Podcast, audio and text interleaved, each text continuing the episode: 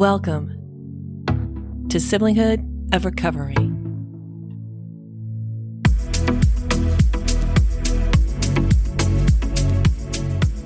Hey, it's Angie Reno. Welcome back. So, today is the playoff championships. I don't know how long this podcast is going to be. Uh, don't know if you figured it out yet, but I'm a massive NFL fan. I don't know. I think there's so much about the NFL that doesn't get out into the regular media. Um, the research in helmets alone I saw great uh, innovation broadcast before the. It's on game day. It was on ESPN game day, and what they're doing with uh, helmet safety, and what the NFL raises in the community give back programs, the Walter Payton Man of the Year. I mean, there's so many good things about the whole organization. I know they get a lot of slack, but I'm a fan. And besides that, I love good football. Oh my God, I get so excited. So, um, yeah, it might not be a really long podcast today because I do want to see some of the games, but I have a really important uh, subject to talk about. In case somebody hit this episode and hasn't heard the first few episodes, I'm a mom in recovery. My qualifier is my eldest son, and I am so grateful I'm so incredibly grateful to be here because I had to I had to really take a hard look at myself as a parent and um, the family system, intergenerational trauma, and what I want to pass on. And at the end of the day, I am dedicated and focused to getting healthy. There's a reason why when you do get into the recovery world, one of the first things that you might be told is try to focus on yourself, especially if you hand your child over to a treatment center with licensed professionals. One of the first things that the leaders of those programs will probably tell you is put self care as a top priority from this moment forward. If you're not being told that, do try to identify what the programs are for the family system. And the reason being is so much research has identified the success ratio, the statistics showing the success of the family member who has an SUD challenge is far greater when there is family member participation in the recovery process. There is a great research study that has been dropped as of January 2022. If you can research this title, a multi-family group curriculum for family members of individuals with substance use disorders. And it's uh, updates perceptions and outcomes. A lot of the people that contributed are at Utah State University. The authors are Sterling T. Shumway, PhD, Spencer D. Bradshaw, PhD, Mazie Zelinsky, hope I'm saying that right, PhD, Carissa D'Aniello, PhD, Thomas G. Kimball, PhD, and Kristy Soloski, PhD. It has been shown that the well being of the family member who is in the support role, that family member's well being impacts whether or not the family member with the substance use disorder has a relapse. The recovery system, the family members who are supporting the qualifier with the substance use disorder, has to concentrate on self care. The recovery process can change the dynamics. It can change the health. It can change the direction of the entire family system. And that's to be expected because the, an SUD isn't, isn't something that we as parents set out to manage when we have our children. One of the things that I found personally is the treatment centers initially right off the bat, the leaders of those RTCs, residential treatment centers, the leaders said, What are you doing for self care? It was a question that was asked of me probably over 10 times in the first two weeks. Additionally, resources were given to me that supported me in finding other parents who were in the recovery process. Some of them were just beginning like I was, and some of them had years under their belt. There was a consistent drumbeat of 12 step programs. Find a 12 step program near you. If you don't find one near you, dial in, visit it on Zoom. Now, here's where I get to the war chest of things. The groups that I'm in currently are predominantly moms. And what the RTC, the residential treatment center leaders learned is that, and this is neuroscience based, the processing of emotions is different per gender. I'm not going to go into the neuroscience on this podcast. If I find one, I'll put it in the show notes. But the emotional processing is just different with moms than it is dads. And that is good and bad. There are times when a dad can step into a situation and really take the pressure off the mom who might feel more you know, one of the best ways for me to describe it is um, one of the moms posted actually today. She said her son became anxious and he said, Hey, mom, what's going on? I can tell that you're nervous. And she finally, you know, as we learn in the 12 step programs is don't be afraid of your feelings. She did tell him what she was feeling. He goes, yeah, I could tell. You know, we did share nervous systems at one time. And I thought that was so brilliant. I thought that was so insightful on the son's part. And it's true. So back to the mom group, you know, you're in a situation that you never planned for.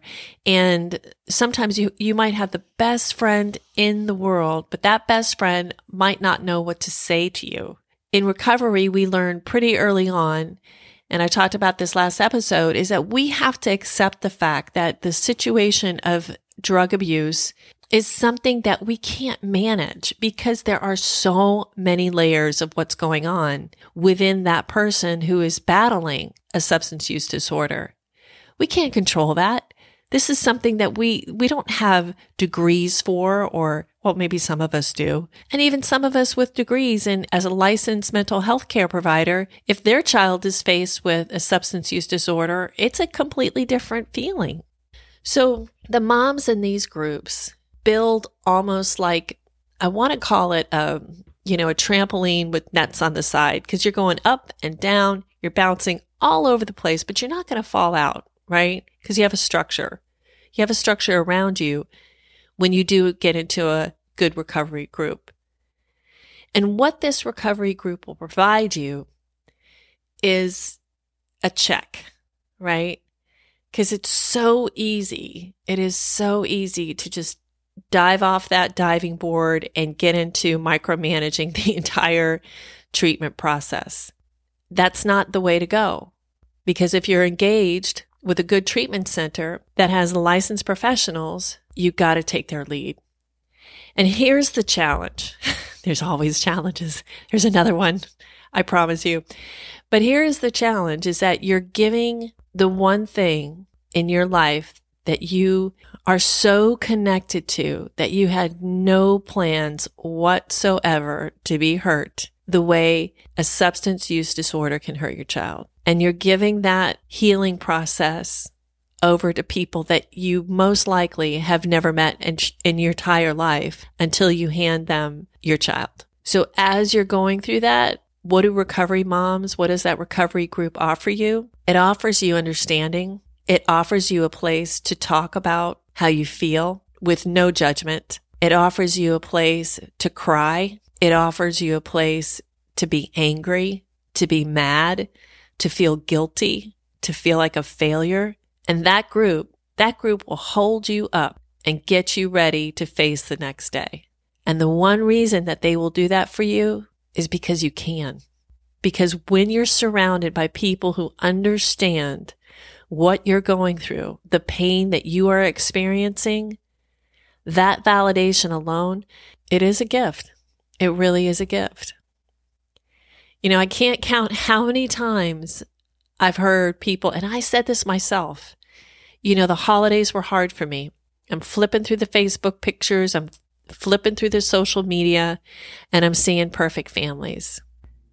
But me flipping through those pictures, how is that serving me? And by the grace of God, I'm surrounded by a group of recovery moms that do say the same thing. How, how is this benefiting me when I'm looking at this and comparing expected results from my life to a picture? And that's a really nice way of saying how some of these moms are, okay, we're going to read the steps and we're going to go over this process, but we all know that you kind of need a little kick somewhere to get your mind back in line with doing the work. Yeah. So here's where I'm coming from when I talk about the war chest of recovery moms. The power that these women have, the power that I've seen these women hold by admitting powerlessness, by admitting that they've reached a point where their lives have been unmanageable. That's step one. It is both beautiful and it is, I'm, I'm gotta be honest, I'm in awe of it. And of course, my brain immediately goes to, man, how can I contain this and, and heal the world? but yeah, one can dream, you know? So this goes back to finding yourself. If you're in the midst of this challenge, find yourself a group. Dr. Brad Reedy from Evoke Therapy, he says, find your people. And that's another thing. I've recommended that podcast several times over. Listen to Evoke Finding You. But when you find your people, all of a sudden, you don't have to answer to expectations. When somebody says, my kid has just gotten a scholarship to college and you're struggling with maybe a child that's in treatment center. There's no comparison. There's no expectation. There are blessings in what you have today. One of the biggest things that I felt as soon as I joined the recovery community is I felt a connection to women who were at completely different stages than me in the recovery process. And there is that aspect of looking at what can be and looking at what is. I found through the fellowship of these women is that I had to get better at looking at myself and being grateful for myself, being grateful for the work that I was doing that day. So, yeah, if I could get the power of these moms, I could truly support everything that that article that I mentioned earlier says. The one thing that we have to concentrate as family members supporting an individual with an SUD is self care. When you find your people, when you find a recovery group full of moms, parents, whatever, you're going to have a group of people that say, you know what? How are you doing? Are you working on yourself? Are you taking some time out to do something that you love? What is your passion? What is your hobby? And the beauty of that is just by being that group of supporting women, they are directly supporting what is now seen in research as a success factor. And this is what amazes me about this, the 12 step program developed, developed nearly a hundred years ago. And we have scientific research that's released in 2022 that confirms that that works. That concentrating on yourself, focusing on your own self care is one of the best things you can do for your family member battling an SUD challenge. So the power of the recovery mom war chest. The one thing I want to leave you with is if you're sitting in a room and people are comparing what's happening, what's not, what's going to happen. And if any point that you're feeling small, guilty, ashamed, you might have to take a step back and say, I need to find those people that are strong, that are powerful, that are powerful enough to look at themselves and say, you know what? I can be better. I can know myself better. I can know who I am and I can know what I'm capable of. So find your group. It's amazing. It truly is a war chest of power. All right. This is Angie Reno. Follow me on Instagram, Siblinghood of Recovery. Hit my website, www.siblinghoodofrecovery.com. Again, apologies. This is a short podcast, but hey, I want to see those championship games today. All right. Have a great week ahead and be good to yourself. Talk to you later.